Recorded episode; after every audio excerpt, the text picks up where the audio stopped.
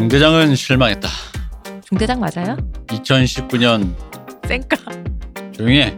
2019년 K-팝에 실망했다. 이 X들 165의 2분 166회라니까요. 아, 6회입니까? 네. 자꾸 적응이 안 되네요. 시호님 나와 계십니다. 안녕하세요. 박 박사님 나와 계십니다. 네, 안녕하십니까. 저희가 녹음 시간이 이게 사실 한 2시간 하고 끝날 줄 알았는데 그렇게 말이 많아. 늘 말하다 보면. 그러게요. 많이 잘하고 계십니다. 네. 말이 많아 사람이. 사람 말하라고 불러놓고 왜 구박해. 말 좀 줄여보도록 하겠습니다. 아니에요.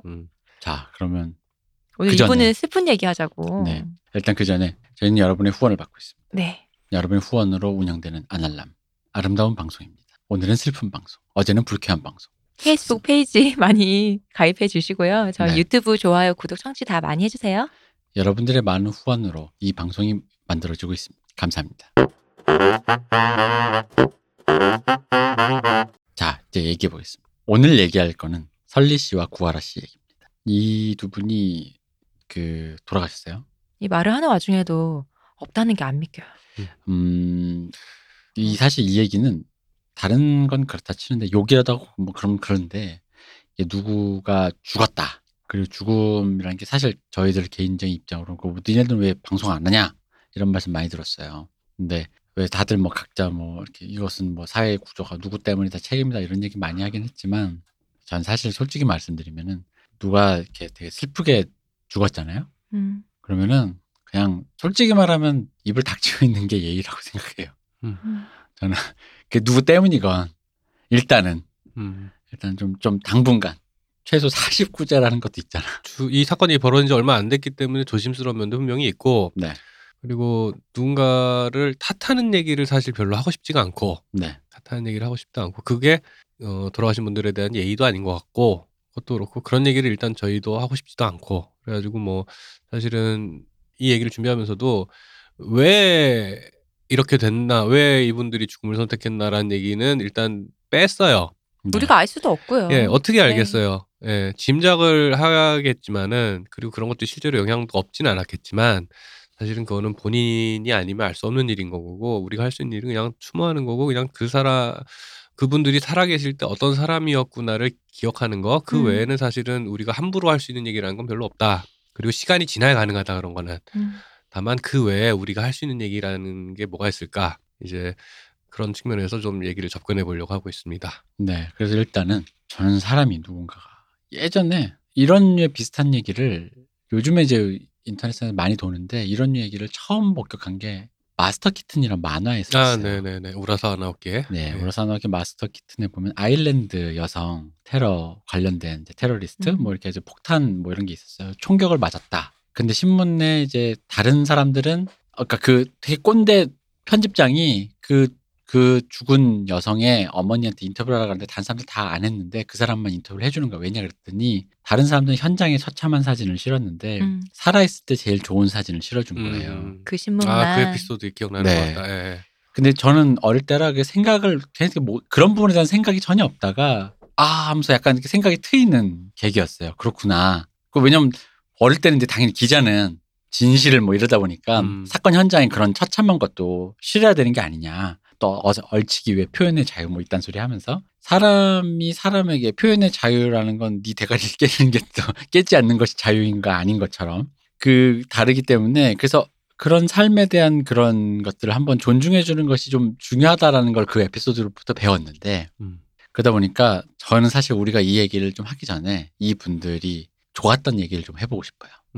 이 분들이 화려했던 거. 아 그렇죠. 아. 좋았던 얘기, 훌륭했던 거. 이 대표님 기억하실지 모르겠는데 f(x)가 네. 라차타로 데뷔하던 날 제가 그때 당시 이 대표님과 여기 출연하신 적이 있죠. 그 얄팍한 작가님께서 네. 두 분께서 어디선가 집필를 하고 계신다고 그 수도권 뭐 게스트하우스에서 숙박을 하고 계셨어요. 아 저기 거기 펜션 저기 예, 갇혀갖고 예. 글 쓰고 있었던 예, 그때 제가 집에서 그때 저는 백수였죠. 집에서 음악 프로를 보다가 FX가 데뷔를 했는데 데뷔 무대 라차타를 보고 너무 충격을 받아서 형들한테 문자를 보냈어요. 형님들 걸그룹의 끝이 나왔습니다. 이 이상은 없습니다. 트와이스 나올 줄 모르고. 아 근데 사실은 트와이스는 제가 좋아하는 거고 네. 컨셉추얼한 면에서는 사실 끝이 맞아요. FX 이상이 없어요, 진짜로. 진짜로 그 이상이 없어요. 거기보다 더 멀리 간 팀은 아직 제가 못 봤어요. 그래서 그때 당시에 FX 데뷔할 때는 인기라던가 어떤 센세이션함 말고 이런 것도 걸그룹으로 이런 것까지 여기까지 가는구나라는 측면에서 저는 엄청 충격적이었고 예쁘기도 예뻤고 사실은 그런 기억이 있습니다. 일단은 FX는 사실 다른 거보다가 일단 첫 라차타도 대단하긴 했는데 사실 그럼에도 불구하고 그거는 이제 그냥 그 당시 기준, 그 당시 어법을 굳이 쓰자면 약간 4차원 컨셉이구나 그런 정도였어요. 근데 저는 이제 그 누에비오 아직도 기억나요. 그거가 그 음악이 너무 충격받았었어요. 그러니까 누에비오랑 그 다음에 나온 그 다음부터 계속 피노키오였나? 네, 피노키오부터 해서 그러니까 한 4연탄과 5연탄을 거의 정말로 나올 때마다 충격과 공포에 몰아넣었어요. 무섭기까지 했어요? 무서웠죠. 그 빨간 거 할 때는 좀 무서웠어요. 그 누에비오 같은 경우에는 그때도 이제 이 대표님이랑 저랑 보면서 엄청 감탄했던 게 사실 그 전에 유영진 씨가 그 작사 철학이 있잖아요. SM 특유의 작사 철학이 있단 말이야. 음가가 더 중요하다라고 하는 의미보다. 그래서 이게 뭔 개소리야 라고 하고 있었는데 그거를 예술적 성취로 보여주니까 이제 인정을 안 할 수가 없는 건 거야. 이거는 사실 그거는 완성한 거는 아이디어를 제시한 거는 유영진 씨였지만 완성은 사실 켄지 씨가 했죠. 네. 기가 막힌 거야. 이거는 말이 안 되는데 그거에 대해 더 이상 시비 걸 수가 없는 거예요. 정말로 그 컨셉, 사운드 그 모든 면에서 거의 그 순간까지 그 순간 나온 한국 그 가요 케이팝의 제일 멀리, 그쵸. 제일 끝, 제일 가장 훌륭한 케이팝의 그 위대한 것들과 케이팝이 아니라 그냥 가요의 위대한 것들과 견줄 수 있는 사실 FX의 최고의 위대한 곡을 보면 여전히 누에비오입니다. 네, 동의합니다. 네. 그 춤도 그렇고 그 모든 컨셉이 정말 위대했어요. 위대하고 저는 정말 어느 정도면 거의 이제 경천동지라고 해야 될까? 처음 듣는 순간에 지각변동이라는 느낌이 아니 이럴 수가. 걸그룹으로 할 수 있는 거의 극한이다. 제가 볼 때는. 네. 너무 멋있었고 그리고 우리가 원했던 거. 우리는 사실 걸그룹을 오래 좋아하다 보니까 사실 우리가 오늘 할 얘기 중에 좀 대다수가 이걸 차지하겠지만 여자 연예인이 사회가 어떻게 여자 연예인을 두들겨 패는지 그런 거에 대해서 우리는 여성 연예인을 좋아했던 팬들로서 되게 많은 걸 목격했잖아요. 그러다 보니까 거기에 그 누에비오를 보는 순간 그런 쾌감이 있었어요. 이거를 부시는구나. 그러니까 청순해야 된다. 가련해라. 아니면 뭐 이제 니들 뭐 늑다리니까 이제 좀 옷 좀 벗고 섹시 좀 해보지 뭐 이런 거. 그러니까 여자를 소비하는 세상의 방식이라는 거에서 그딴 거 모르겠고 그것 말고도 많아 세상에 여자가 할 수 있는 거 많아라는 게 그 노래에서 약간 그 느껴 그 희열이 느꼈어요. 그러니까 아까 뭐 이제 유튜브 보고 견문이 넓어진다라고 표현했잖아요. 저는 국내 가요 프로 보면서 견문이 넓어지는 기분을 느낄 줄은 몰랐거든요. 그죠, 견문이 거의 유일한 경험이었어요. 제 기준에 거의 유일한 경험이었어요. 희열이 느껴졌던 아마 저는 그래요. 그러니까 그 이후에 수많은 여성들의 다른 모습들을 보여주는 컨텐츠들이 나왔지만 그거에 어떤 그러니까 이런 게 있다. 그러니까 예를 들어 구호로야 여성의 다른 모습이 있다라는 것과 실제로 퍼포먼을 해야 되는 어떤 실제 필드에 있는 사람이 그래서 여기에 있어라고 보여주는 건 다른 건데 그쵸. 바로 그걸 보여준 충분한 그 최초의 사례 그 더 아직도 봐도 신선한 이유는 뭐냐면 그것이 흔히 말하는 걸크러시야 그래서 강한 여성이라든가 이런 것이 아니라 그 모든 것보다 그 컨셉이 좀 더 상위에 더 그걸 뭐랄까 초월하는 걸스 캔 두 애니띵에 정말로 애니띵을 보여준 맞아요. 그런 거죠. 그래서 여전히 훌륭하고 그 그룹 자체가 너무 훌륭했고 그 그룹의 조합도 훌륭했고 네. 그리고 솔직히 이런 것도 있어요. 우리끼리 이 얘기했잖아요. 그 그룹의 외모로 평가했어요. 외모도 완벽했어요. 그러니까 그 흔히 말하는 그 빅설크라고 하는 그 3대장 왜냐면 각자 다른 아름다움을 그러니까 맞아. 왜 이렇게 그런 거 있잖아. 그러니까 얘는 이래서 좋고 저 왜 흔히 말해서 뭐 아재들 표현을 좀 삼국지에 보면 관우가 좋고 누가 좀 하잖아 그런 것처럼 이 세 명을 뺄 수가 없는. 그래서 이게 걸그룹으로는 결국 외모는 어쩔 수 없이 얘기를 할 수밖에 없는 순간이 오는데 어떻게 이렇게 서로 다르면서라는 얘기도 있고 거기에 특히나 그거 있잖아요. 엠버 씨의 존재. 그렇죠. 화렴점정이라고 생각합니다. 그게 엠버의 존재가 얼마나 화렴점정을 느꼈냐면은 왜 잠시 아파가지고 엠버가 빠진 적이 있어요. 엠버 씨가 그때 그 네 명만 있을 때 근데 이게 또 한 명이 없으니까 이 그룹이 원래 위상보다 살짝 평범해지려고 그러는 거야. 맞아요. 전 팀을 유니크하게 만들어주는 사람이었고. 이렇게 얘기하니까 또 루나 씨를 내가 너무 과소평가한 것 같은데 루나 씨는 최초의 퍼포먼스의 중심으로서 최초의 그쵸? 연속 가왕이었습니다. 네. 여러분. 복면가왕입니다. 복면가왕. 근데 그 안에서도 설리 씨는 팀의 마스코트였죠. 그러니까 굉장히 조합이 유니크함에도 불구하고 사실 f(x) 하면 설리라는 그 방긋방긋하는 그 백설기 같은 얼굴 그런 그게 있었죠. 근데 그게 아마 그 최자 씨하고 스캔들 난 게 한 2015년, 14년 몇 년 전이죠. 예, 네, 그쯤이었죠. 그러니까 사람들이 이제 흔히 말하는. 그러니까 설리 씨에 대해서 찌라시로 스포츠 신문에 이런 데서 안 좋은 얘기들이 한창 나오긴 했었어요. 네. 아, 좀 뭐 태도가 안 좋냐. 뭔가 타깃이 돼갖고. 막 이런 얘기들이 한창 나오긴 했었어요. 근데 아니나 다를까 그 과정에서 어느 순간 갑자기 이제 활동을 중단하고 이렇게 빠진다 뭐 이런 얘기들이 나오기 시작하더라고요. 근데 그 이제 잘 모르는 어차피 우리는 팬 입장에서밖에 얘기를 할 수 없으니까. 내부자가 아니니까 이제 대중들의 시선에선 뭐냐면 태도가 안 좋은 SM 엔터테인먼트의 공주님을 회사에서 버리질 못하고 어떻게든 네. 끼고 도는구나.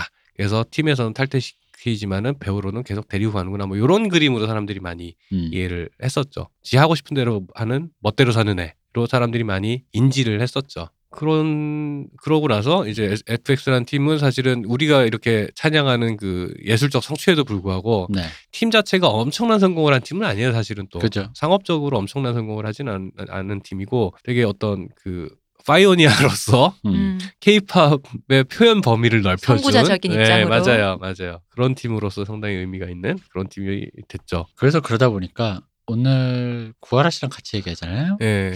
카라는 또 그거와 정반대죠. 그렇죠. 맞아요. 네. 이 흔히 말하는 여자 아이돌이라고 갖고 있는 그 고전성. 그러니까 카라가 이제 옛날에 그 아이돌 생경 아이돌이라고 그 할 때 한번 얘기를 했었죠. 우리가 카라에 대한 얘기를 한번 옛날에 그 제가 아날람 초창기에 한번 얘기했었던 것 같은데. 그러니까 그 일본에서 성공을 할 때도 네. 일본의 팬들이 그 쇼아돌이 생각난다고 해서 되게 좋아했었던. 맞아요. 그래서 되게 풍요롭던 시절. 그러니까 실제로 풍요롭던 시절이 있었고 없었고가 중요한 게 아니라 풍요롭던 시절을 떠올리게 만드는 어떤 바이브.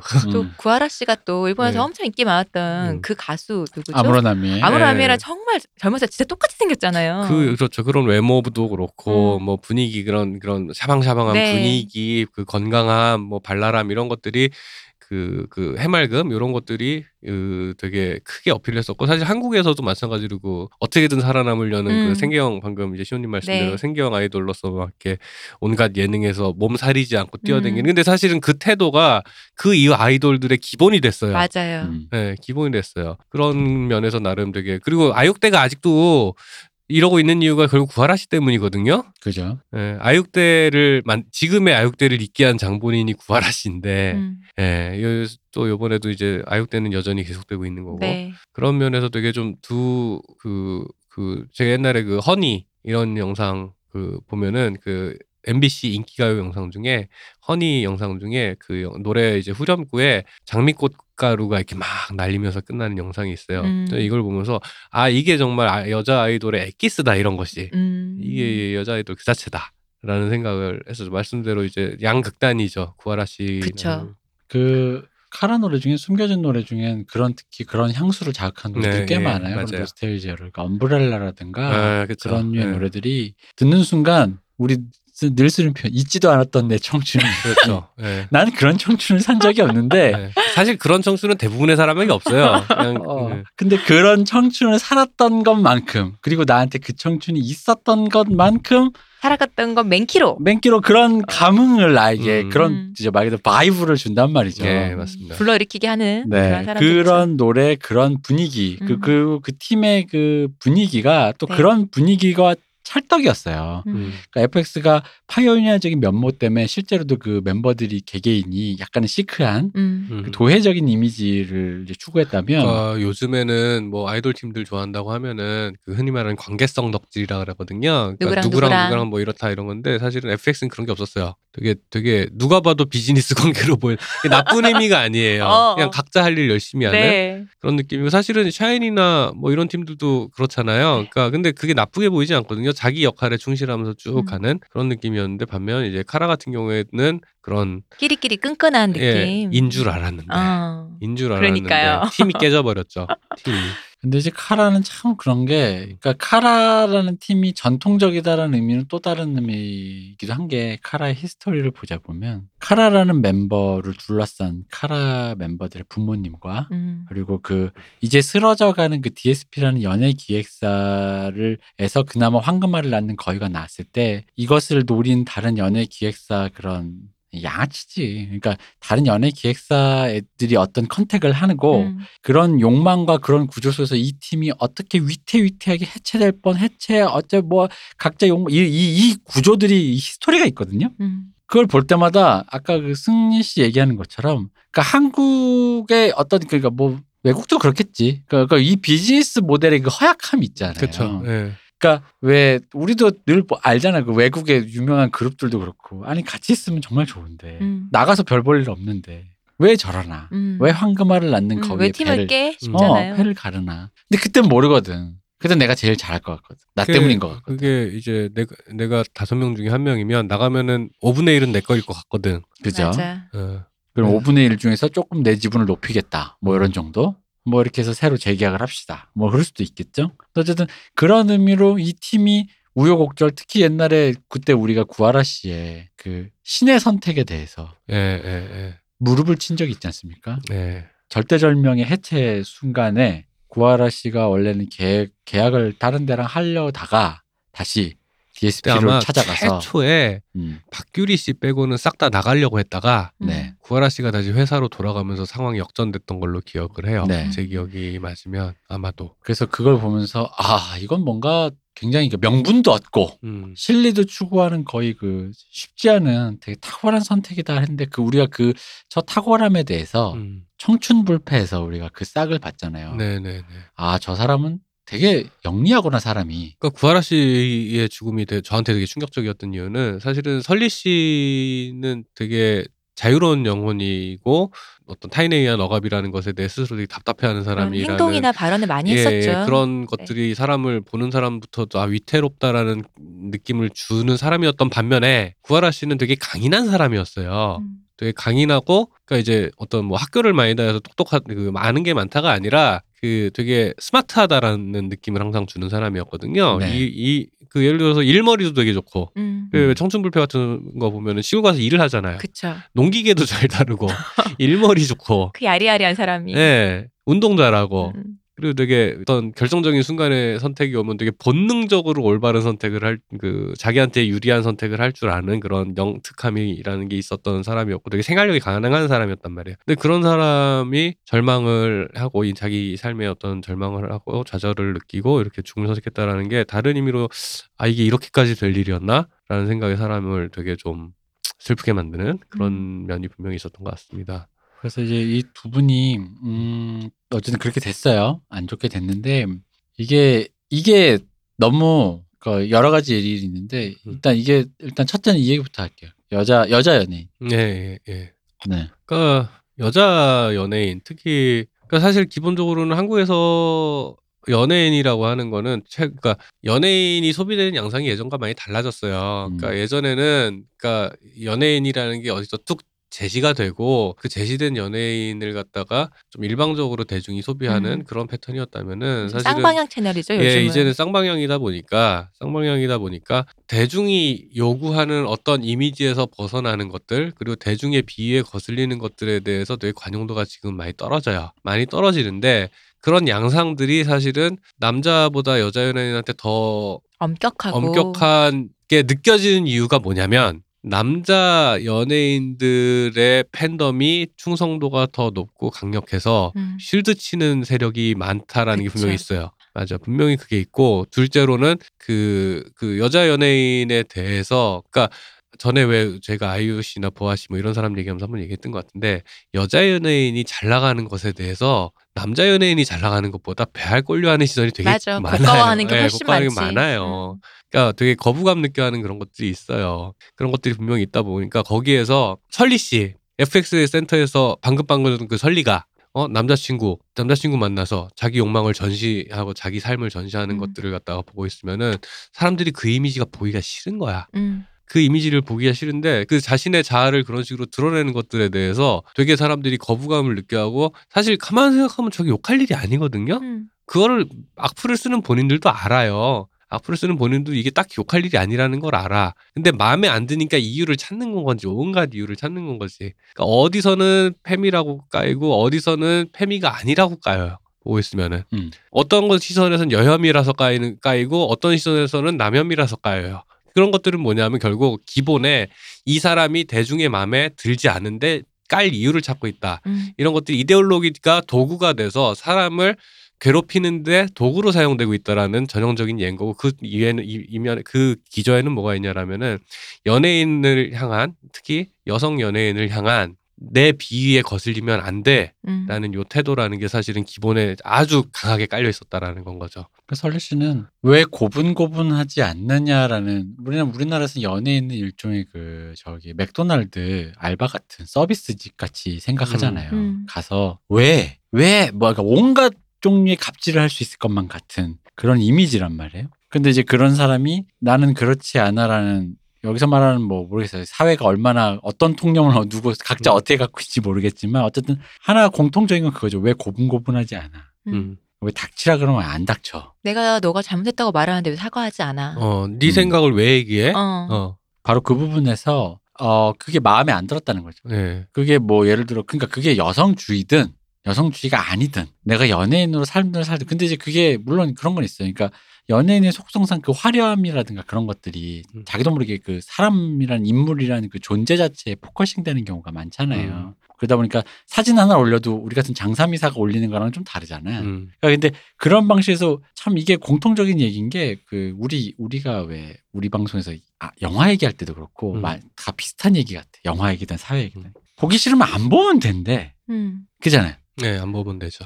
근데 그걸 굳이 본 다음에 나를 불쾌하게 했으니 네가 책임져라. 그리고 너는 나를 불쾌하게 했다면 욕을 먹어 마땅한 인간이야. 네가 틀렸다. 그러니까 이게 그러다 보니까 이거를 이제 젠더 문제로 많이 얘기하시는 분들이 많은데, 제가 볼 땐 젠더 문제로 환원하는 건 이 상황을 오히려 축소시키는 거예요. 그러니까 사실은 어떤 대중에게서 요구받는 어떤 역할에 대해서 사실은 난 그런 생각을 해. 뒤집어 생각하면은 설리 씨가 그런 역할에 충실했다 하는데 악플이 없었을까? 라고 생각하면 난 그것도 의문이거든요. 그쵸? 그것도 의문이에요. 그러니까 뭐냐면은 결국에는 모난돌이 정맞는다고. 그러니까 눈에 띄는 어떤 대상에 대해서 괴롭히고 싶은 욕망이라는 건 분명히 있는 거고, 그런 종류의 시비거리들을 아무리 사근사근하게 하더라도 사람한테, 그러니까 요즘에 셀럽의 삶이라는 건 24시간 노출이 되고 있잖아. 네. 시비거리들이 너무 많아요. 우리 생각해보면 김유정 씨 같은 경우에 왜 짝다리 짚었다고, 김유정 씨. 김유정 씨. 아, 예. 짝다리 짚었다고 그 온갖 욕 다 먹고. 맞아요. 그리고 하연수 씨 같은 경우에는 누가 댓글에 말씀하셨는데 하연수 씨가 되게 정중한 말투를 쓴단 말이에요. 예, 근데 왜 고분고분하게 말하지 않냐고. 또 난리가 나서 사과문을 쓰게 만들고. 되게 나중에 할 얘기지. 만은 기싸움하네라는 표현을 되게 많이 쓰는데 나는 그 말 들을 때마다 어이가 없어요. 그리고 기싸움 하면 어때? 그러니까. 네가 뭔데 기싸? 너랑 싸울 수도 있지. 얘는 너랑 싸우면 안 돼. 너만 기싸? 그러니까. 기싸움 하면 어때? 난 그게 제일 웃겨. 자기 말이 맞다 생각하면 내 생각을 주장할 수도 있는 거지. 왜 그럴 권리도 없냐라는 거야. 근데 그런 모든 것들이 왜 고분고분하지 않나라는 그 찍어 누르려는 대중의 잔인한 습성이라는 건 분명히 있어요. 그러니까 그런 것들이 그 사람을 갖다가 되게 숨막히게 만들고, 더 문제는 연예인이라고 하는 게 앞에서 이제 승리 씨 얘기하면서도 얘기를 했지만은 한국에서 연예인이 성공했을 때 경제적 이득이라고 하는 게 생각만큼 크지가 않아요. 물론 이제 이승환 씨나 이런 분들이 연예인 걱정 쓸데없는 걱정이다라고 하는데, 그리고 또 젊은 나이를 생각해보면, 어린 나이를 생각해보면 엄청난 성공이긴 하지만 그렇기는 한데, 그렇다고 해서 그 액수가 물론 이제 그 돈 써가면서 평생 요금저금 야금야금 먹으면서 하루에 3만 원씩만 쓰면 평생 쓸 수 있어 이런 게 사람을 쓰지는 않을 거 아니야. 네. 근데 생각만큼 인생이, 남은 여생이 레스트 인 피스 할 만한 그게 아니란 말이야. 레스트 인 피스, 여기서 레스트 인 피스라고 패드립처럼 들리네. 패드립 있다는데 생각해보니까. 그 남은 삶을 갖다가 안정되게 아무 걱정 없이 살 수 있을 정도. 안온한 산만이 남은 게 아니잖아요. 거기에다가 그런 거에 만족하기에는 이 사람들이 또 너무 젊어. 다 20대 30대 초반 아니에요. 너무 모든 젊어. 모든 커리어를 끝낼 수도 없잖아요. 그러면은 이 사람들이 뭔가를 해야 되는데 대중과 불화한 상태의 이 숨막히는 상황에서 뭘 할 수 있겠냐, 앞뒤가 다 막혔다는 기분을 느낄 수밖에 없어요. 여기서 중요한 게 내 집 한 채 있고 내 통장의 잔고가 좀 넉넉하다라는 거는 아무런 위로가 되질 않아. 왜냐하면 내 삶의 퇴로도 막혔고 앞으로 진로도 막혀 있어. 라는 기분이 든다라는 건 거지. 그런 것들이 이제 특히 이제 구하라 씨는 약간 좀 제가 볼 땐 괴가 다르긴 한데 어쨌든지 간에 그런 대중과 불화하게 할 수밖에 없는 그 요소들이 어디서 오냐? 자아를 드러내는 순간. 연예인이 자기 자아를 드러내기 시작하는 순간에 그리고 사람이 엄청 세련되게 자기 의견을 얘기하는 것도 사실은 아이돌이나 연예인이라는 것도 회사의 관리를 받고 작품이라는 정제된 무언가로 보이기 때문에 사람이 세련돼 보이고 그러는 거지, 그걸 그대로 보여주기 시작하면은 그게 생각만큼 정제돼서 세련된 사람이 별로 없어요. 그거는 그거대로 훈련된 사람들이 사실 따로 있어요. 근데 SNS를 통해서 자기 사진, 자기가 하는 말과 행동, 생각이라는 게 되게 정제되지 않고 그대로 노출이 된단 말이에요. 일상에 노출되니까요. 네, 근데 그게 되게 세련돼 보이는 사람들은 생각보다 많이 없어요. 그러니까 거기에 사람들이 수많은 약점이 발견이 되고 시비거리가 생기고 거기에서 드러나는 것들이 자기가 생각하는 이미지와 균열이 생기고 이러면서 거기서부터 뭐가 마음에 들지가 않으니까 자꾸 시비를 걸고 싶으면 넌 왜 그런 모습을 나한테 보여? 안 보면 되잖아. 근데 굳이 와서 봐. 그러면서 하는 얘기가 그런 것들인 거예요. 그래서 여기서 그러면 사람들이 그 시비를 그렇게 와가지고 왜 예를 들어서 뭐 노브라 사건도 그렇고 뭐 이런 걸 왜 보여줘라고 하면은 설립자 왜 보여주면 와인아시잖아. 그러면은 얘를 와인아시라는 대꾸를 안 할 수도 있고 뭐라고 대꾸를 해? 내가 내 사진 보여주는데 니들이 싫다 그러면 뭐라 그래 거기다 대고. 그럼 사진을 지우기도 애매하고 사과하기도 웃기고. 그러면 아무 말 안 하는 것도 웃기고 뭐라 하는 것도 웃겨. 가만히 있어. 그러면 뭐라고 반응을 하냐? 안 지우네? 너 우리랑 기싸움하니? 이렇게 되는 건 거야. 나 요즘에 이게 학교 다닐 때 사람 괴롭히는, 군대 있을 때 사람 괴롭히는 거랑 그리고 또 간호사들 그 태움 하는 거나 뭐 이런 것들이랑 다 메커니즘 비슷해요. 그죠? 맞아요. 네, 사람을 이렇게도 저렇게도 못하게 만드는 맞아요. 그것들. 어떻게도 욕먹게 만드는. 네, 그게 왜 그렇게 되냐. 내가 생각하는 어떤 이미지에서 벗어났을 때, 깼을 때 그런 것들이 그 대중이 소구하던 어떤 이미지에서 벗어나버렸을 때, 그리고 그것들이 불쾌한 어떤 것을 건드렸을 때, 이런 것들이 되게 설희 씨는 양쪽에서 다 괴로웠던 이유가 뭐냐면 여성 대중이 볼 때는 나이 많은 남자 아저씨랑 그랬다라는 그 만나 그런 연문을 뿌렸다는 거에서 되게 불쾌하다라는 사람이 있었고, 그리고 남자들 입장에서는 이런 얘기 해도 되나? 그 최자라는 남자가 갖고 있는 그 이미지 때문에 남자들이 열등감 그 닉이 가지고 있는 이미지가 있죠. 그런 것 때문에 그 남자들한테 약간 좀 뭔가 옛날에 그 홍 작가님이 여기서 그런 방송한 적이 있죠. 쿠골드 어쩌고 하는 쿠골드 하는 어쩌는 그거 있었잖아요. 약간 그런 안 좋은 이미지를 떠올리게 해요. 그러니까 남성으로서의 열등감을 좀 자극하는 어떤 이미지를 떠올리게 하는 그게 있어요. 성희롱의 대상이 되는 거죠. 그렇죠. 그러면서 성희롱의 대상이 되는 건 거죠. 네. 그러니까 양쪽에서 그렇게 그 불쾌한 그 악플을 양쪽에서 때려 맞고 있는데 그 와중에 사람이 어떻게 제정신으로 살 수가 있겠습니까? 그렇게 돼서 결국 비극적인 결말을 맞았다라는 얘기를 하려는 게 아니에요. 그냥 이거는 사실 이분이 살아있을 때 겪은 고난의 원인이 뭐였냐라는 얘기를 하고 있는 건 거죠. 최근에 왜 그것이 알고 싶다 해서 나왔지만 네. 그 왜 기사가 무분별하게 생성되는 거 있잖아요. 뭐 한 건당 얼마고 근데 무조건 클릭수니까 그러니까 악플을 쓰는 사람들도 당연히 문제가 있는데 그 악플 자체가 그런 기사들이 악플을 유도하는 것도 있다고 생각해요. 악플을 유도하려고 기사를 쓰는 거 맞아요. 악플 쓰라고 판 벌려주는 거예요. 맞아요. 네. 왜냐하면은 착한 얘기 쓰려고 칭찬하려고 달려드는 사람은 없거든요. 세상에 사람이 웃기는 게 좋은 거는 보고 나서 아 좋네 하고 나 혼자 기분 좋고 끝이에요. 근데 화가 나거나 불쾌하면 가서 욕을 하고 싶어져. 욕하라고 팍 깔아주는 거야. 맞아요. 그러니까 이런 것들이 이런 식으로 양산되는 무언가들이 뭔가 하여튼 대책이 있어야 된다고 저는 생각을 하거든요. 실명제를 해야 된다라는 말도 안 된다고 생각해요. 저는 뭐 이런 얘기에 대해서는 저는 반대이기는 저도요. 하지만 그럼에도 불구하고 어떤 종류의 자정작용이나 그렇죠. 필터링이라는 분명히 필요하지 않은가라는 생각은 분명히 들긴 합니다. 많이들 얘기하는 게 실명제를 할 거면 고개를 그래서 페이스북을 보라고 하잖아요. 자기 얼굴 걸고 자기 이름 걸고 그 악플들을 쓰는데. 그리고 사람이 느끼는 통제할 수 없는 법적인 기준으로 그 악플이라고 판단받기 힘들지만 충분히 악플로서 역할을 충실하게 행하는 말 저보고 만들어내라고 해도 당장 만든다를 수도 없이 써낼 수 있어요. 요관 쓰고도 악플. 줄. 네, 그래서 맞죠. 그런 의미에서 실명대라는 건 별로 의미가 없어요. 의미가 없고 저는 그러니까 되게 순진한 말로 들릴 수 있겠지만은 이런 것야말로 시민사회의 자정작용이 맞아요. 필요한 일이라고 저는 생각을 해요. 이런 일들에 대한 보편적인 공감대라는 게 분명히 있어야 돼요. 그러니까 연예인 걱정하지 말라 뭐 이런 소리 할 때가 아니라 그러니까 인간 대 인간으로서 내가 들어서 안 해도 될 말에 대해서는 안 하는 게 맞다. 그러니까 그런 거예요. 그러니까 사실 실명제라든가 이런 것들은 시민사회의 자유 때문에 그 보장을 익명성을 보장해줘야 된다라고 하는 거거든요. 여기서 걱정하는 가장 극단적인 케이스는 이런 종류의 처벌이 가능해졌을 때 그 예를 들어 명예훼손죄에도 저는 반대하는 사람이거든요. 명예훼손죄라든가 뭐 그런 것도 저는 좋지 않은 법이라고 저는 생각을 하는데 그런 것들이 문제가 되는 건 법의 악용 가능성 때문이에요. 명예훼손을 당해도 된다가 아니라 명예훼손 법이라는 거 그리고 뭐 저기 그런 루머 유포 이런 법들을 이용해서 악용될 권력기관에 의해서 악용될 여지가 있기 때문에 반대를 하는 거거든요. 근데 그렇다고 해서 그 말이 명예훼손을 해도 된다, 루머를 유포해도 된다가 아니에요. 입막음을 하는 거는 그 공익적 흔히 말하는 그 공공의 공헌을 할 수 있는 수많은 좋은 이제 그 수많은 좋은 긍정적인 일들을 그런 법들에 의해서 막는 것은 좋지 않다라는 거에 때문에 제가 반대를 하는 건 거지. 그렇다고 해서 무고한 개인들을 비난하는 거를 갖다가 해도 된다라는 말은 절대 아니거든요. 하지 말. 알아둔다는 건 이미 기본으로 깔려야 되는 거잖아요. 아니, 당연한 얘기, 너무 당연한 얘기예요. 왜 멀쩡한 사람한테 가서 욕을 해? 남한테 욕하지 말라고 어릴 때부터 안 배워? 네, 왜 욕을 해? 안 하면 되지. 그걸 굳이 쫓아가서 하는 이유가 뭐야? 그걸 일단 욕이라고 생각을 안 하기 때문이고. 그렇죠. 내가 사회 정의를 내가 지키고 있죠. 그걸 이제 욕이라고 생각을 안 하는 이유는 본인 자체는 본인 감정에 대한 정당성 때문이에요.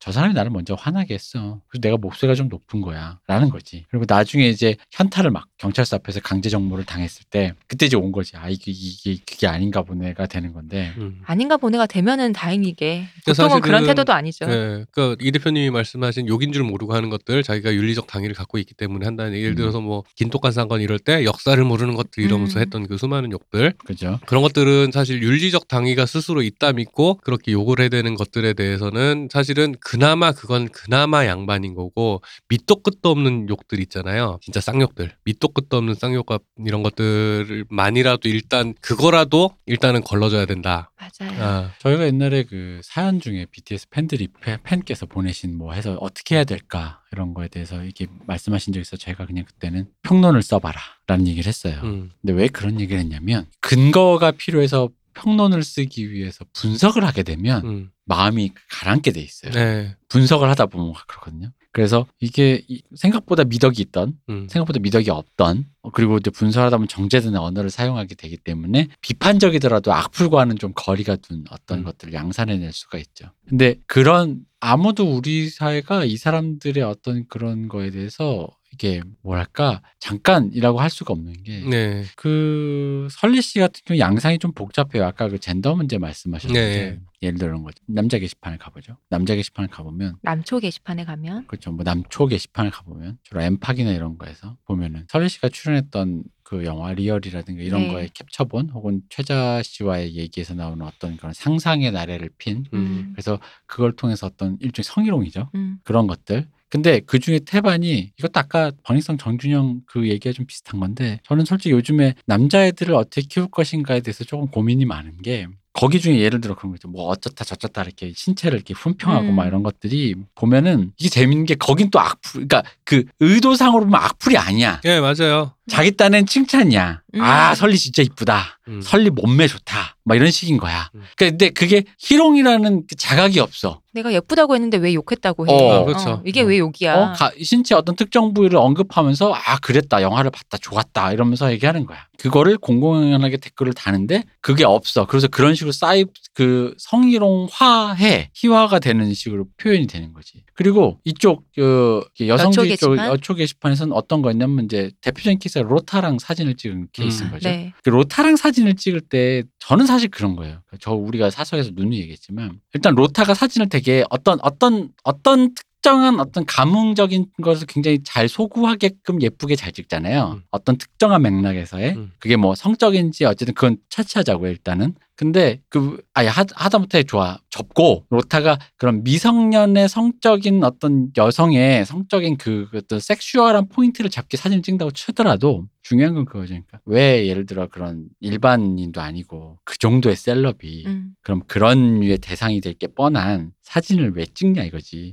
그러면 설리라는 정도의 셀럽이 거부권이 없는 사람이 아닌데 그럼 난 거기에서 그거를 하려고 하는 사람의 욕망에 대한 얘기가 필요하다고 보는 거야. 그러니까 스스로 대상이 되고자 하는 사람에 대해서도 입장도 생각을 해야 된다라는 건 거예요. 이거는 저희가 리얼할 때도 그 얘기를 했었잖아요. 네. 근데 여기에 대해서 단순히 로타와 그렇게 돼서 그러니까 한마디로 너는 지금의 약진하고 있는 여성주의에 독을 뿌렸다 이거지. 같은 여성 배반자다 이거지. 여성으로서 그런 반동적인 일에 동참해서 남자의 그 로타라는 남자 혐오스러운 사진을 찍어낸 사진가의 그 의도에 충실하게 재현을 동조자가 되었다라는 식이었는데 그 얘기가 옳다선 치더라도 나는 그 얘기가 나오기 이전에 그렇게 찍으려는 여자 셀럽의 그 욕망에 대해서부터 먼저 얘기가 돼서 분석적으로 들어갔어야 되는데 그러니까 우리 사회가 그리고 아까 방금 말한 남초 게시판은 얘들이 지금 이거를 성희롱이거나 악플이라고 생각 안 하고 굉장히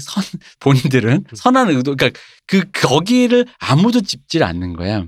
그래놓고 오늘 서로가 서로를 바라보면서 오늘도 인간애를 잃었다는 거야. 남초 이거, 여초 쟤들 봐라 저거. 그러니까 설리 씨가 돌아가셨을 때 제 2라운드가 펼쳐졌잖아요. 서로 자기 서로. 쪽으로 물대기를 하고 있었지. 이거 다 남자들이 성희롱해서 죽였다. 야, 니들이 죽여놓고 왜 우리 탓이냐. 우리는 칭찬밖에 안 했다.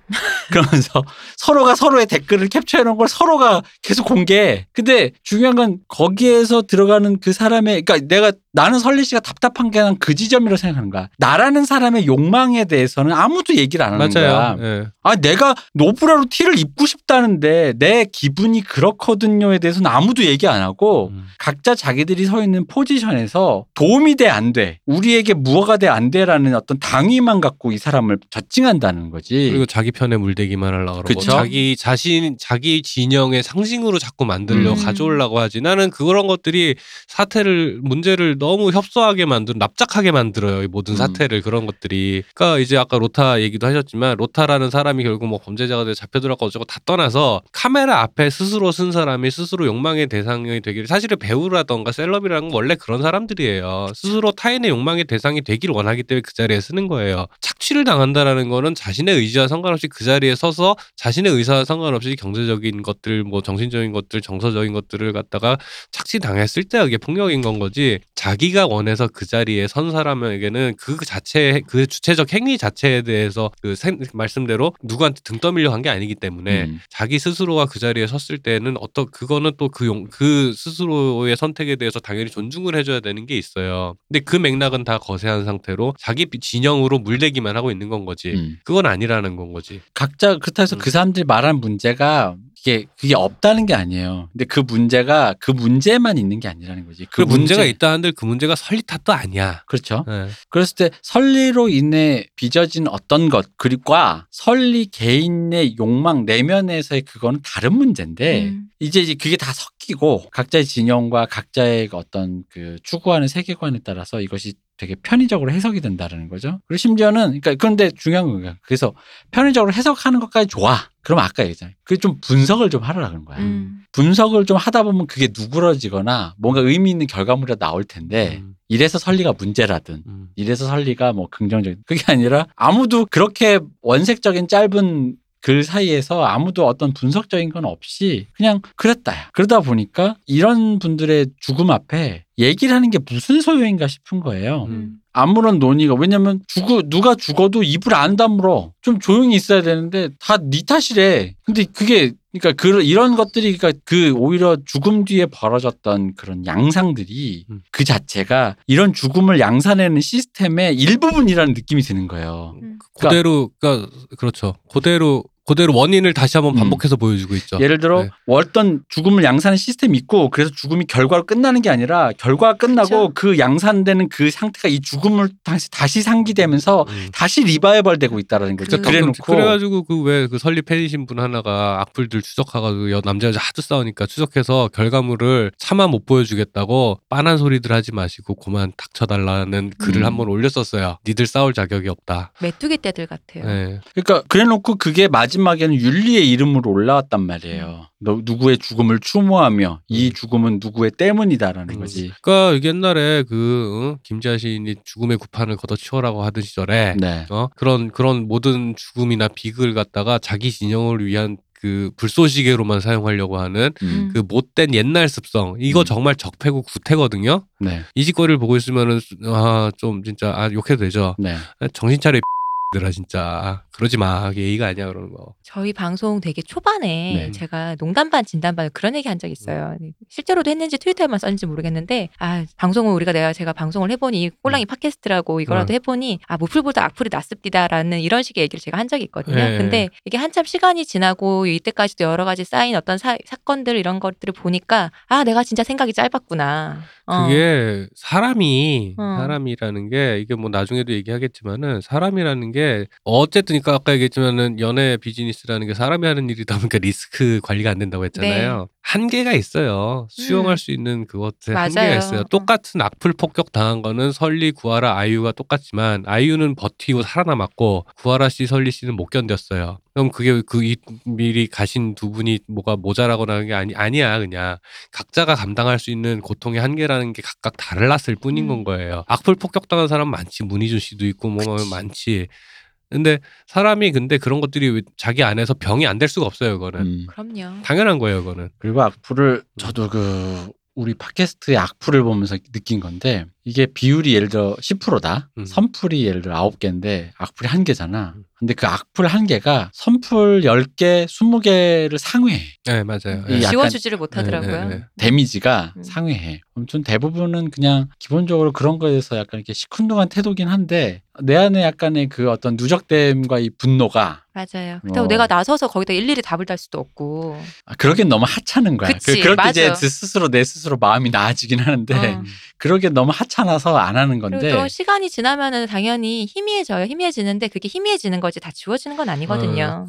그래서 올드보이에서 무거운 놀이든 모래알이든 가라앉기 마찬가지다. 그러니까 그래서 사실은 뭐 다른 한편으로 연예인이라고 하는 거 그리고 이제 대중에게 알려진 정치인도 그렇고 뭐 이런 종류의 알려진 유명해진 유명세를 가지고 사는 삶이라고 하는 거는 사실은 그런 종류의 그 시선과 악플 혹은 그 루머, 소문, 뭐 구설수라는 거에 익숙해질 수밖에 없는 삶이라는 건 분명히 맞아요. 그건 어떻게 할 수가 없어. 사실 자연재해 같은 거야. 그쵸. 어떻게 할 수 없는 건 맞지만 그거를 당연하다는 듯이 하는 것도 그게 또 당연하니까 아니다. 너가 다 받아들여라고 할 수 없는 거죠. 당연히. 그거는 자연재해의 이렇게가 자아가 있는 게 아니잖아요. 그러니까 그거는 그냥 그런 일, 그거를 거리를 두고 뭐 사태를 평가할 때 하는 말일 수는 있으나 내가 대중의 일부인 나, 원 오브 댐인 나는 그냥 나의 윤리를 지키고 살면 돼요. 그냥 나는 나의 윤리를 지키고 사면 돼. 너가 연예인이니까 당연히 네. 받아들여야지라는 건 말이 안 돼요. 네, 그러니까 그 연예인들이 그런 것 혹은 유명한 사람들이 그걸 갖고 힘들어한다라고 하는 건 그래 안 됐구나 거기까지가 내가 할 얘기지. 그러니까 넌 돈 많이 버니까 견뎌라는 말은 아니 뭐 이미 견디고 있는 사람한테 뭐 그런 소리 뭐하러 해. 그리고 그런 거야. 그 양반 그런 일로 유명해진 걸로 돈을 많이 벌고 있으니까 그런 것들에 대한 대가로 충분히 견뎌야 돼라고 얘기를 하는 사람도 있는데 사실은. 웃기는 점은 뭐냐면 개인적으로 재밌는 점은 뭐냐 하면은 사실은 그런 유명한 사람들이 돈을 버는데 있어서 도움되는 분들은 사실은 그런 얘기를 별로 안 해요. 맞아요. 돈 쓰는 그렇죠. 사람은 사실 그런 얘기 안 해. 맞다. 돈 쓰는 사람은 그런 얘기 안 하고 그냥 팬들 돈 쓰는 팬들은 팬대로 따로 있고 니들은 돈 많이 버니까 내가 욕해도 돼 하는 사람도 따로 있어. 맞아. 물론 그런 것들이 다 이제 유명세의 양상이기는 해요. 그럼에도 불구하고 그걸 어떤 타인의 고통을 되게 당연하다 생각하는 건 아니다 라는 것들에 대해서 분명히 생각할 필요가 있는 것 같습니다. 그리고 하나 더 저는 그 생각이 드는 거예요. 요즘에 좀 제가 이제 생각하는 아까 그 남자 얘기부터 시작해서 좀 생각하는 건데 남자 얘기는 아니고요. 뭐냐면 아무것도 없다는 걸 알았을 때 인간이 버텨야 되는 공허함이 있어요. 예를 들어 20대 내가 이제 목표가 있잖아요. 나 연습생 하겠다. 데뷔하겠다. 성공하겠다. 근데 막상 데뷔했는데 성공 못한 사람도 있지만 데뷔도 했는데 1차 성공했어. 흔히 말해 대학 갔어. 성공했는데 데뷔도 했는데 연습생 돼서 성공, 2차 성공 데뷔, 3차 성공은 대중으로서 성공. 한국에서 성공해도 4차 성공 예를 들어 아시아에서 성공했어. 근데 알지만 인생이란 건 그 끝엔 결국 아무것도 없잖아요. 그쵸. 예를 들어 저 같은 경우는 물론 뭐 그렇게 뭐 돈이 많아서 원하는 걸 다 사본 적은 없지만 그런 경우 있어요. 아 돈을 좀 모았다가 이 기타 정말 갖고 싶어. 가졌어. 집에 놨던데 그거 볼 때 이 기타가 나한테 있는 건 너무 좋지만 그 기타가 내 인생의 모든 거를 다 채워줘서 24시간 이것 때문에 너무 행복해. 안 돼? 아니 그건 아니지. 이거 흔히 말하는 아우 자식이 커서 자랑스럽긴 하지만 플란다스에게 보면 마지막에 루베스 그림 한번 보고 그러니까 그 아무것도 없음 때문에 역설적으로 바로 그건 거기가 나오는 거죠. 예. 인생의 끝엔 결국 아무것도 없다라는 것이 그 공허함을 버틴 10대 20대를 불쏘시개처럼 자기 인생을 불쏘시개로 넣어가지고 거대한 성공의 그 뒷이면 있잖아. 그래봤자 나도 특히나 우리나라는 왜 시장 좁다는 얘기를 제가 왜 했냐면 그렇게 예를 들어 일본의 돔투어를 내가 성공적으로 했던 연예인도 우리나라에선 무슨 조니 뎁처럼 자가용 비행기를 타고 가는 게 아니라 호텔 들어가서 편의점에서 삼각김밥 사 먹다가 밤늦게 들어오니 먹을 데가 없으니 그리고 그 영상을 브이앱으로 찍어서 팬과 공유하죠. 팬과 공유해. 아 오늘 정말 와줘서 고맙고 제가 좀 배고파서 삼각김밥 먹어요라고 한단 말이에요. 인생이 그 공허함의 그 거대함을 어제도 본 것 같은 내용인데 무슨 호텔 룸서비스도 아니고 네. 눈물 나네 진짜. 호텔 룸서비스도 먹는데 네. 브이앱에서는 그래도 네. 또 게다가 또 팬에게 그런 걸 보여줄 수 없거든. 내가 너희들이 준 돈 호의호식한다 이놈들아 이건 아니거든. 이게 그 얘기를 하고 싶은 게 뭐냐면은 예를 들어 설리 씨나 구하라 씨가 이제 한때는 팬덤이 강한 사람들이었지만 이제 연차가 쌓이면서 팬덤이 엄청 강하진 않았어요. 그런데 그러다 보니까 약간 라이트한 팬 아니면 대중 좀 약간 팬이 아닌 대중 이런 사람들과의 관계가 사실은 지금 한 얘기의 대부분이긴 하죠. 그런데 그렇다고 해서 아까 얘기 처음에 서두에 얘기한 것처럼 강한 팬덤을 갖고 있는 스타라고 해서 이게 자유롭냐? 아니야. 그럼요. 또 다른 차원의 괴로움이 있어. 아까 우리 이 얘기 전에 아이돌 얘기할 때 했었죠. 이 고나리의 있지. 고통이라는 게 있어요. 그러니까 얼마 전에 방탄소년단의 정국 씨가 타투를 했어. 그리고 트와이스의 최혁 씨가 타투를 했어. 네. 난리가 났어요. 팬덤 안에서. 아, 팬들끼리. 네. 이게 뭐냐 아이돌한테 맞지 않다. 그리고 이런 거야. 그러니까 웃기는 게 뭐냐 이런 식이야. 나는 타투는 상관이 없다. 그러나 대중이나 이미지가 국내에서 타투에 대한 이미지가 좋지가 않다. 그러니까 너가 하면 안 된다. 이게 무슨 태도예요? 헬리콥터맘이지. 그렇죠. 부모의 태도란 말이야. 그러니까 그런 것들이 사실은 타투가 마음에 안 드는데 이유를 찾는 건 거야. 근데 그런 것도 있고 실제 그냥 차라리 난 타투가 싫어 이러는 팬은 나아요. 실제로 타투가 싫어하고서는 그런 게 서로 이렇게 예민하게 괜찮다라는 팬, 우리 정국이 하고 싶은 거 다 해라는 팬이 있고 아 정국이 요즘 개량 한복에다 타투까지 이거 좀 그런데 라고 하는 팬이 있단 말이야. 나 거기서 제일 신박한 댓글이 제일 뭐예요? 사람들은 아까 우리 얘기했듯이 자기 근거를 찬다 그랬잖아요. 네. 정당성. 네. 한국에서 문신 시술은 다 불법이고 이걸 할 수 있는 사람은 의료 그건데 네. 우리나라에서 이거 하는 사람이 뭐 저희 텔레비전 나왔는데 한 명뿐인데 네. 할 수 있는 의사가 실제로는. 그러므로 둘 다 불법이니 안 된다는 거야. 이미 불법을 저질렀다 이거야. 그래서 나쁘다 이거야. 그러니까 그런 식의 마인드가 이유를 찾는다는 싫은 거야 타투가. 근데 이게 뭐냐면 아까 얘기했듯이 대중의 요구에서 자아를 드러내면서 대중의 요구와 불화하기 시작한 설리 씨가 있었고 여기는 뭐냐면 팬덤의 요구와 불화하기 시작하는 스타가 있는 건 거예요. 그럼 이들은 이들대로 괴로워요. 근데 한국에서 아이돌 스타 특히 3세대로 오면서 2세대나 2.5세대는 약간 과도기였어. 그러다 보니까 빅뱅의 승리 같은 케이스도 나오는 거야. 승리가 3세대 스타였으면 이렇게 안 됐을 거야 아마. 그죠. 왜냐하면 3세대는 2세대와 2.5세대의 그 시행착오들 그 예를 들어서 대중 앞에서 자기 자아를 함부로 드러내면 안 된다라든가 자기 욕망을 함부로 드러내면 안 된다라든가 이런 것들에 대해서 학습이 된 사람이었으면 더 조심했을 거예요. 근데 3세대는 특징이 뭐냐면 그런 종류의 팬덤의 기대를 되게 기쁜 마음으로 응하고 있다. 난 봉사라는 말로밖에 모르겠습니다. 제 몸은 공공재예요. 네. 이런 느낌이에요. 그거가 아예 시스템에 정착이 돼 있어요.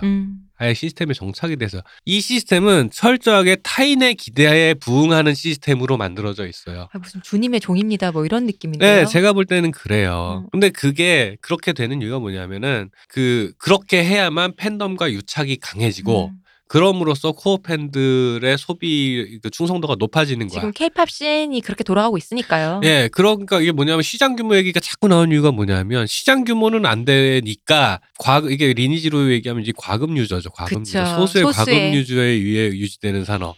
그죠. 소수의 과몰입한 팬들에 의해 유지되는 산업. 이게 세계구로 확장이 돼 보니까 엄청난 폭발력이 생긴 건 맞아. 엄청난 과금, 그러니까 되게 코어 팬들을 양산하는 시스템에 최적화가 돼 있는데 이 3세대 아이돌 시스템이라는 과몰입을 계속 유도하니까요. 네, 과몰입을 유도하는 시스템을 갖다 이렇게 만들어놨는데 이게 월드와이드로 확장되니까 이 규모가 장난이 아닌 거야. 그쵸. 근데 이게 나는 좋은가라고 하면은 잘 모르겠어요. 솔직히 말하면 이제 와서 약간 좀 크리피해 진짜로. 크리피하단 말 말고 좀 뭐가 이상해. 섬뜩해요. 위어드하고 크리피. 오랜만이다. 네.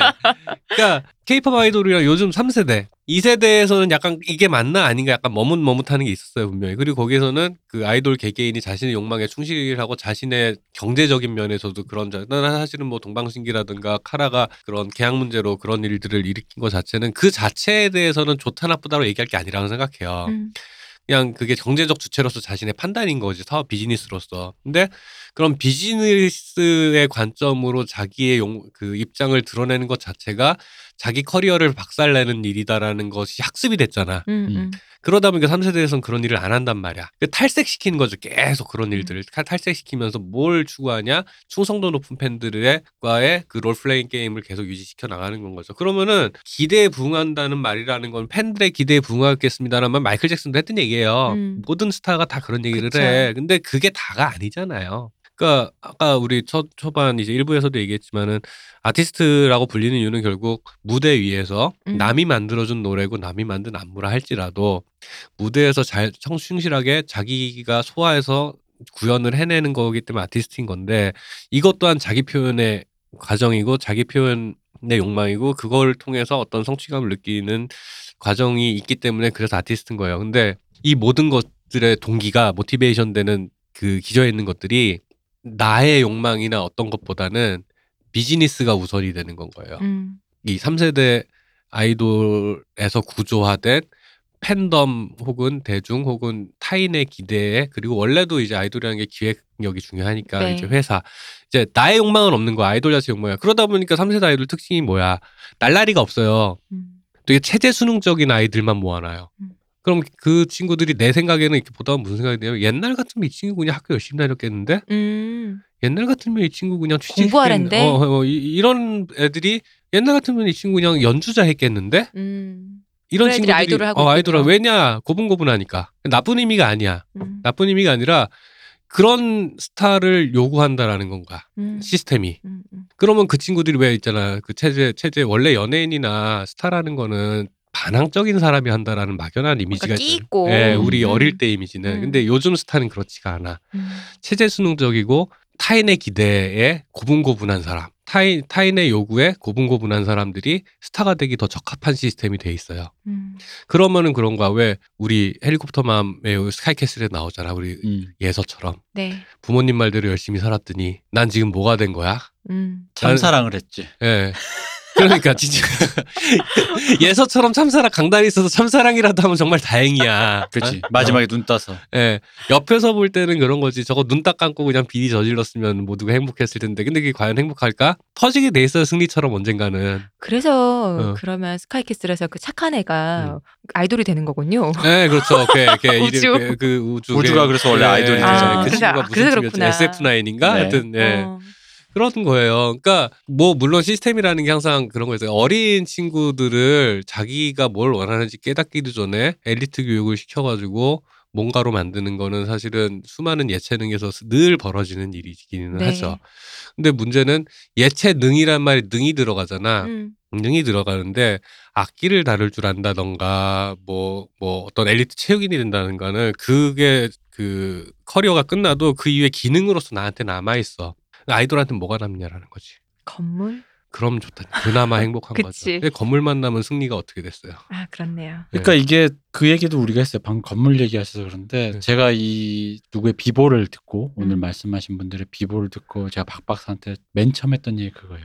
집이 고시원에 살아도 그리고 성공해서 건물을 사도 퇴로가 없어. 이놈의 사회는. 약간 그런 느낌이 든 거예요. 고시원에 사는 사람들은 야 그래서 나 아이돌 돼서 어떻게 건물에도 하나 사고 인생이 편한 거 아니야 싶었는데 이러니 저러니 해도 뭐 각자가 서로를 이해 못하겠지만 그냥 멀리 떨어져서 바라보면 그 두 개 다 양 극단에서 어디로 가도 퇴로가 없네라는 생각이 드는 거예요. 당연히 고시원에서 살면서 라면 먹기 싫으니까 성공을 뭐예요? 뭔가를 열심히 해서 성공해서 그 순간까지 갔다고 쳐더라도 그러다 보니 다시 환원하자면 그 아무것도 없는 순간 나는 사실 그런 게 있으니까 물론 악플은 괴롭고 힘든데 악플 때문에 뭐 이 사람들이 죽었다 난 이렇게 생각하지도 않고 그냥 그 모든 것이 짬뽕이 됐다 이거지. 그렇죠. 그러니까 그래서 아무것도 없는 순간에 그리고 이 사람들 되게 그런 게 사실 보통 아무것도 없다라는 걸 느끼는 게 일반인들은 대충 이제 중장년 초로에 그치. 느끼잖아요. 네, 그렇죠. 이 사회가 이 개인에게 요구하는 미션들을 다 완수했을 때, 뭐 열심히 돈 벌어, 학교가 애를 낳아, 애를 키워, 애 또 장성해서 다 내보내 했더니 그래서 주변의 모든 사람이 날 필요로 하지 않아. 난 나의 역할은 뭐지? 그것을 아무것도 없다라는 걸 느끼는 게 그때잖아요. 근데 이제 그게 노인들이 굉장히 소외되다 보니까 그건 뭐 일단 그때까지 팔자 좋게 늙어봐야 내가 알겠수다라는 식으로 우리가 소외 이렇게 약간 일종의 외면했던 문제거든요.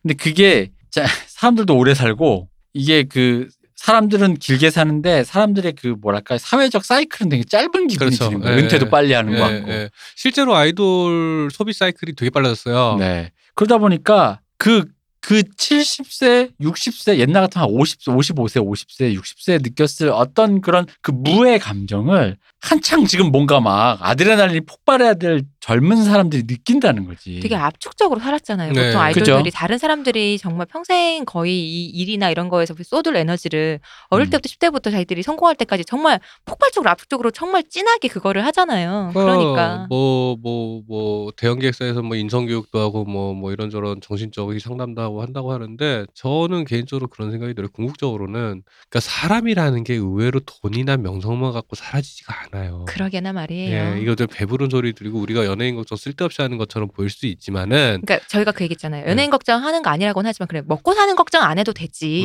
근데 지금 우리가 먹고 사는 걱정하는 얘기하는 게 그러니까 아니잖아요. 인간으로서 사람으로서 그리고 이 산업의 건강성 그리고 이거는 한국 사회 전반에 대한 얘기이기도 해요. 그러니까 구하라 씨도 건물주였어. 내가 기억이 맞아요. 건물주였고 설리도 마찬가지로 건물을 경제적으로 쪼들리는 사람들은 아니었어요. 네. 그거는 그럼에도 불구하고 이 사람들이 이제 이 대표님 말대로 퇴로가 없다라고 느낀 건 뭐냐면은 앞으로 나아질 리가 없다라는 게 사람을 절망하게 만드는 거거든요. 앞으로 내 삶이 지금보다 나아질 리가 없다. 그리고 내 삶에 그러니까 내가 의지하고 내가 소중히 생각하는 것들 그러니까 이런 것들의 존재가 없는 거야. 왜?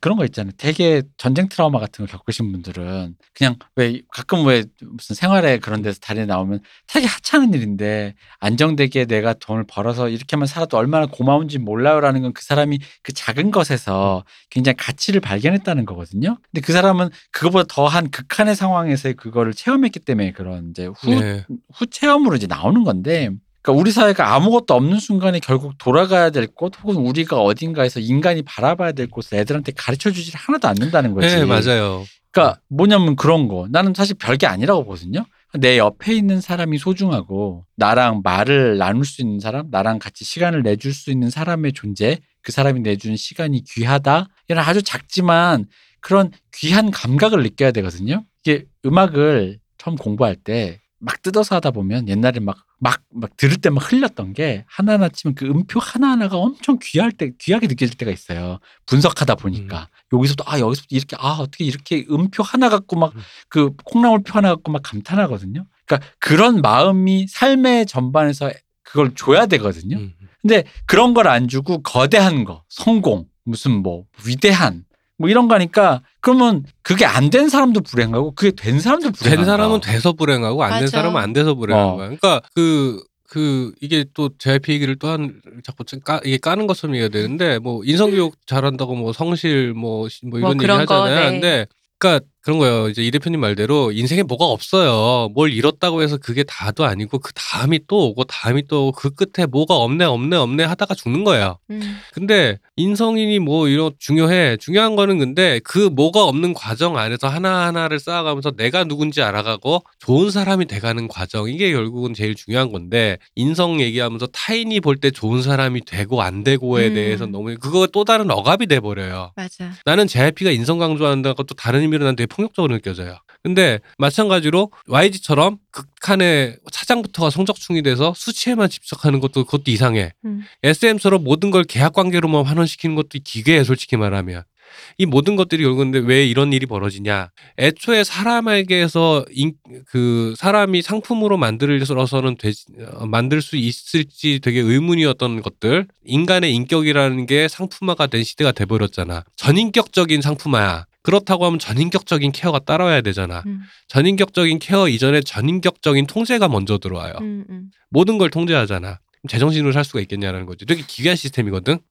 근데 그런 사람들이 7년간 예를 들어 10대 후반에 계약을 해서 계약이 끝났으면 25, 6이지. 우리 25, 6때 생각해봐요. 그때 진짜 밥은 멍청이였지. 뭘 알았어. 맞아. 네. 멍청이지. 네. 근데 물론 그 친구들은 어린 시절부터 사회생활에서 좀 더 뭔가 멘탈이 발달할 수도 있겠지만 다른 한편으로는 좁은 세계 안에만 있어서 뭘 더 모르기도 해.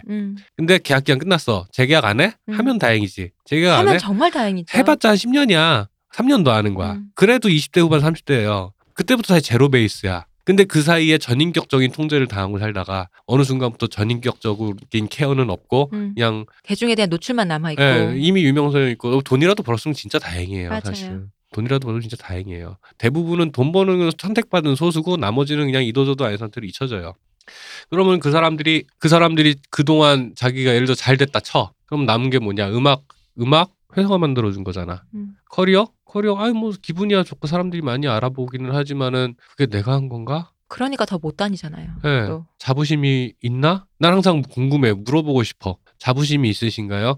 예를 들어 그런 거야. 내가 소녀시대 멤버들 가끔 예능이나 이런 데 나와서 얘기하는 거 듣다 보면은 아니 당신 소녀시대였잖아. 왜 이렇게 주눅이 들어있어? 라는 생각이 난 그때 얘기했는지 모르겠는데 근데 소녀시대 유리 씨가 네. 그 트와이스 멤버들이랑 같이 김재동 씨가 하는 토크쇼에 나와서 하는데 그 뭔가 나도 왕년에 라떼는 마이라를 아마 유리 씨가 하고 싶었겠지. 자연스러운 감정이잖아. 네. 이게 하려다가 멈칫하고 수그러드는 거야. 왜냐하면 나는 지금 잘 나가는 사람이 아니거든. 난 그걸 보고 아 이게 말이 되시라는 그러니까. 생각이 드는 건가 라는 거야. 그 소녀시대가 네. 아니 왜 그래. 근데 그런 조짐이 좀 내가 팬이라서 그런지 모르겠는데 그런 조짐이 이미 데뷔한 지 이제 5년 차 된 트와이스한테서도 이제 좀 느껴질 때가 있어요. 벌써? 그런 게. 예. 그런 게 느껴질 때가 있어요. 그러니까 난 물어보고 싶은 거야. 나 팬으로서 너네는 너네가 이룬 것에 대한 자부심이 있니? 라는 생각이 드는 건 거예요. 이게 트와이스가 한 거지 내가 한 건가라는 생각일까요? 그게 좀 궁금하긴 해. 나는 그런 스타가 돼본 적이 없으니까. 알 수가 없으니. 예.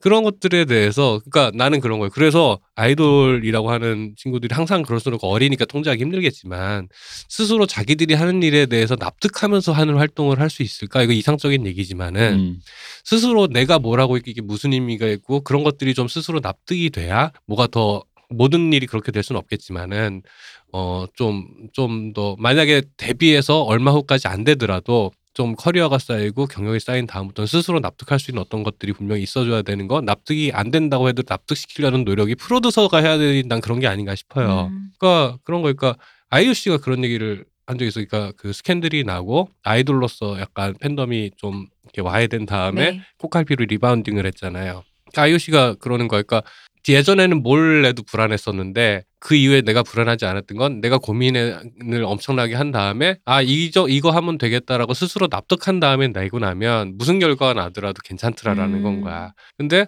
그 철저하게 타인의 기대에만 부응하는 방식의 아이돌 산업이라고 하는 건 원래 아이돌 산업에 그럴 수밖에 없지만 그래도 아티스트라면 스스로 납득하는 활동, 내가 뭘 하는지에 대해서 생각하는 활동이라는 것들이 스스로 그 과정을 거쳐 나가는 것들이 한 사람의 직업인으로서, 한 사람의 어른으로서, 한 사람의 인간으로서, 시민으로서 훨씬 긍정적이지 않겠냐. 그런 종류의 그 위에 프로듀서 어른들이잖아요. 그러니까. 한참 어른들이잖아. 그쵸. 그런 과정들의 케어나 매니징이 돼줘야 승리 같은 사람이 안 나온다고. 그래야. 이런 슬픈 일도 벌어지지 않고. 네, 설리, 구하라. 마찬가지예요. 그러니까 이런 것들이 이게 단순히 연예인 비즈니스에서만 이러냐. 아이를 키우고 그 세대들을 초등학생, 대학생들을 키울 때도 결국 마찬가지라는 맞아요. 건 거지. 그 걔들이 끝에 열심히 공부하고서 어저께 그 뭐 인터넷 사이트에서 그런 논쟁이 붙은 거야. 자기 조카가 서울대 경영이랑 경희대 한의를 붙은 어딜 보내야 되냐고 묻는 거야. 아예 정답은 지 가고 싶은 데지. 그치. 근데 그 밑에 뭐가 맞다 하면 수준백풀이 달리면서 싸우는 거예요. 근데 거기에서 간과하고 있는 건 뭐냐면 이 아이가 어떤 사람이 되고 싶냐라는 거라는 거지. 가장 중요한 거는. 그리고 스스로 납득할 수 있게 되는 거냐라는 거지. 그러니까 그런 것들이 그게 이후 세대를 대하는 우리의 태도라는 점에서 되게 좀 중요하지 않나. 이게 지금 시스템은 제가 볼 때는 비즈니스가 너무 우선이 되면서 지나치게 착취적이다. 착취적이라는 게 이 사람들의 미래를 갉아먹으면서 만들어내는 그 시스템이다라는 생각이 많이 들고, 그거에 그렇게 되면은 팬도 불행해요. 그쵸. 팬도 자기 스타가 저렇게 멘탈적으로 흔들고 흘리고 불안해하는 거 보잖아요. 같이 불행해요. 이게 주체가 돼야 된다고 느끼는 게 네. 여기서도 그냥 주체입니다. 네. 뭐냐면 빨갱이. 아니 근데 그러니까 말씀하신 그러니까 내가 스스로 그러니까 왜냐하면 교육이라는 게 애를 학교에 보낸다 칩시다. 내가 아직은 이게 무슨 의미인지 못 알아들으니까 일단은 강요를 하는 거죠. 왜요? 선생님 말씀 잘 듣고 앉아 있어야 돼. 40분 동안은. 하지만 그 와중에 걔가 사회화라는 걸 여러 가지 교육 과정을 거치면서 이게 무슨 의미인지를 깨달아가면서 걔가 이제 주체가 되는 거거든요. 내가 알아서 스스로 종이 치면 스스로 앉고 스스로 이제 휴식 시간 그걸 지키는 인간이 되고 공부라는 걸 해서 찾아가는 인간이 되고 하는 그런 주체를 만들어야 되는데 끊임없이 그 주체가 되는 과정을 유예를 시키는 거야. 초등학생 때 1학년 혹은 유치원 때 했던 방식을 대학생이 되고 그리고 성인이 돼서 계약을 하는 비즈니스 회사에서도 아니 니들이 사람을 그러니까 통제를 왜냐면 옛날 무슨 외국 레코드 회사처럼 계약을 해가지고 서로 계약 관계를 하는 것도 아니고 뭔가 사람을 통제하잖아. 그럼 통제하면 통제에 따르는 책임도 같이 들어가야지. 그런 건 애초에 다 빼고 그냥 앞에 있는 것들만. 그러니까 사람을 주체로 대하지도 않고 주체가 될 기회도 만들어주지도 않고 그 다음에 그건 니들이 알아서 하는 거고. 알아서 왜? 여기 웃긴 게 그 알아서에 이 얘기를 하잖아. 돈 줬잖아. 돈 벌게 해줬잖아. 하다못해 유명하게 해줬잖아. 근데 아까 얘기했잖아. 인생은 무라니까요. 유명한 사람도 그 뒤에 그 전설의 저희가 옛날 우리 불행 배틀 할 때처럼 그 전설의 에디트 피아프도 평생을 무와 싸웠어요. 자기가 사랑했던 사람 다 죽고 걔 그냥 그 평생 그러니까 그것을 어떻게 버텨내는가에 대해서 아무것도 안 하고 서로 간에 그냥 서로가 지나가는 사람으로서만 기대한 채 애들의 성장은 계속 유예한 채 애들은 나이를 먹고 있었다는 거지. 근데 웃긴 게 유예가 돼서 그러면은 아까 말했던 노년에 느낄 무가 더 뒤에 와야 되는데 이 사이클은 빨라지니까 그 노년에 느껴야 될 건 압축돼서 지금 왔는데 얘들은 심지어 옛날 그 어른보다 더 성장이 지체돼 있어. 그런 상태에서 이 두 개가 어느 순간 가운데서 만났네? 그러니까 이런 비극이 벌어지는 거예요. 네. 그리고 그걸 지켜보는 사람들도 비극적이 돼버리는 거고. 그러니까 아까 승리가 어른을 잘 만났으면 좋은 동향일 수도 있었다 하는 것과 마찬가지로 어쨌든 지금 K-팝만이 갖고 있는 이 하드 트레이닝 시스템, 연습생 시스템이라고 네. 그 안에서 시스템에서 걸러져서 이 엄청난 무대를 보여주고 있는 이 친구들은 되게 훌륭한 동향들이 맞아요. 그럼 그 사람들을 이렇게 쓰고 버리지 말고 좀 좋은 어른이 될 수 있게 그 옆에 사회에 좋은 모범 사례가 되는 게 많은 아이들이 보고 배울 수 있는 사람으로 그렇게 될 수 있게 시스템 안에 있는 어른들이 좀 신경 써줄 필요가 분명히 있다. 왜 인터넷에 이런 말 돌잖아요. 한국은 스스로 이 공간 자체, 한국이란 공간 자체 높이 기준으로 만들기 노력하고 있잖아요. 맞아요. 딱 맞더라고요. 근데 이게 여기에도 적용된다는 거지. 이렇게 어린 친구들을 데려와서 이렇게 마구잡이로 써버리는 이거가 이 세계가 노키즈존이 되어가는 과정의 일환이자 증상이다라는 겁니다. 네. 그러니까 이게 성공한 아주 소수의 성공한 아이들만 두고 한 얘기가 아니에요. 네. 네. 그 외에 많은 그러니까 이렇게 해서 그 계약 기간이 7년의 계약 기간이 끝나고 방치된 상태, 거대한 허무와 마주친 구하라 씨와 설리의 삶이 얼마나 불행했는가를 생각을 해보면, 아니 뭐 그분들의 삶이 불행했다고 제가 함부로 재단하면 안 되지만.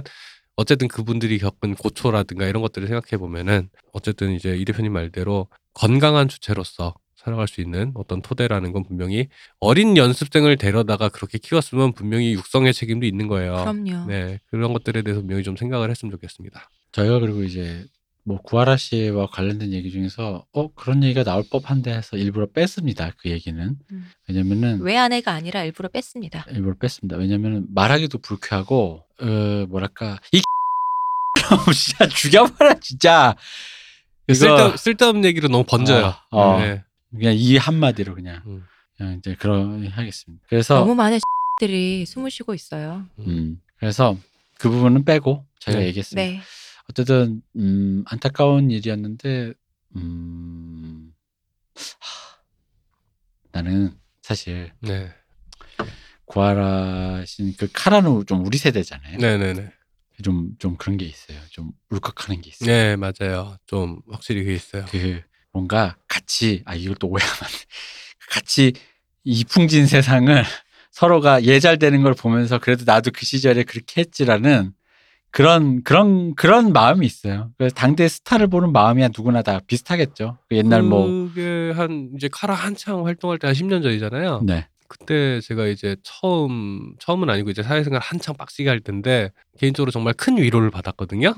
맞아요. 네, 큰 위로를 받았는데 그들의 노래가 또 그런 기능이 있어요. 네네네. 일 끝나고 사무실에 앉아서 아무 생각 없이 카라 뮤직비디오를 딱 틀었더니 그걸 쳐다보던 제 그 회사 후배의 표정이 이런 걸로 정말 위로받는 사람이 있구나를 본 경악하는 후배의 표정을 제가 아직도 이해할 수 잊혀지지가 않는데 하여튼 그랬었습니다. 진짜로. 그래서 카라는 잊을 수가 없고 잊을 수 없는 만큼 뭔가 화도 많이 나기 때문에 잊지 않겠다. 여기서 잊지 않겠다는 거는 구하라의 존재를 잊지 않을 것이며 언급하지 않은 어떤 나쁜 놈들의 존재도 내가 잊지 않을 것이다. 우리 시온님 말했듯이 군자의 복수는 시간이 군자의 복수는 10년도 이릅니다. 잊지 않겠다. 내가 진짜 간만에 나를 살짝 눈물 흘리게 했어. 저는 확실히 연예인 크게 관심도 없고 예능도 잘 안 보고 그런 사람인가 봐요. 그래서 그 구하라 씨 같은 경우는 그런 사건들과 연관해서 분노가 치밀었는데 저한테 정말 더 데미지가 온 거는 종현 씨랑 설리 씨였거든요. 정말 그냥 셀럽이 어떤 존재로 있던 사람이다 보니까 되게 놀라기도 하고. 종현 씨가 진짜로 좀 진짜 마음이 안 좋죠. 되게 그러니까 사실은 그 엄청난 성공을 한 가수잖아요. 인정도 많이 받고 이제 그런 사람의 삶이라는 것도 그렇게 불행했다라는 본인이 그런 불행감을 느끼고 고통스러워했다라는 걸 제가. 예. 그래서 뭐 YG 욕을 일부에서 엄청 했지만. YG나 SM이나 JM이나 각자의 악덕이 있어요. 그럼요. 각자의 악덕이 있어요. 그러니까 지금 진짜 좀 극단적으로 무슨 생각이 드냐면 저는 남자 아이돌은 나이 먹으면 범죄자가 되고 여자 아이돌은 나이 먹으면 죽는 건가 이런 생각까지 드는 건가요. 네. 그러니까 그렇게 되는 그런 한때 나를 즐겁게 했던 사람들이 그런 불행한 삶을 살게 되는 그러니까 것들. 우리의 인생을 행복하게 해줬던 사람들이. 네, 그런 것들에 대해서 좀 가슴이 아프고 그리고 그런 것들에 대해서 그냥 어쨌든 저도 이제 기성세대로서 이제 젊은 세대들이 이제 사회에서 자리 잡을 때 어떤 루트를 타서 이렇게 되는가에 대한 생각을 잠시 좀 해봤습니다. 네. 자, 이 슬픈 얘기는 일단 여기까지 하고요. 아름다운 사람들이 아름다웠던 모습을 기억합시다. 네. 유튜브가 잘 돼 있습니다. 네. 기억을 청춘불패를 다시 보고 싶어지더라고요. 청춘불패는 진짜 명작이에요. 네, 시즌 1은 정말 명작입니다. 뭔가 그리워지더라고요. 이렇게. 네. 오랜만에 좀 그런 기분을 좀 많이 느꼈는데. 어쨌든 이 얘기는 여기까지 하고 저희는 내일 또 다시 다른 내용으로 진정한 B가 가장 많은 진정한 얘기로 돌아오겠습니다. 수고해 주신 시온님 감사합니다. 박박사님 네, 감사합니다. 저희 대표였습니다. 감사합니다.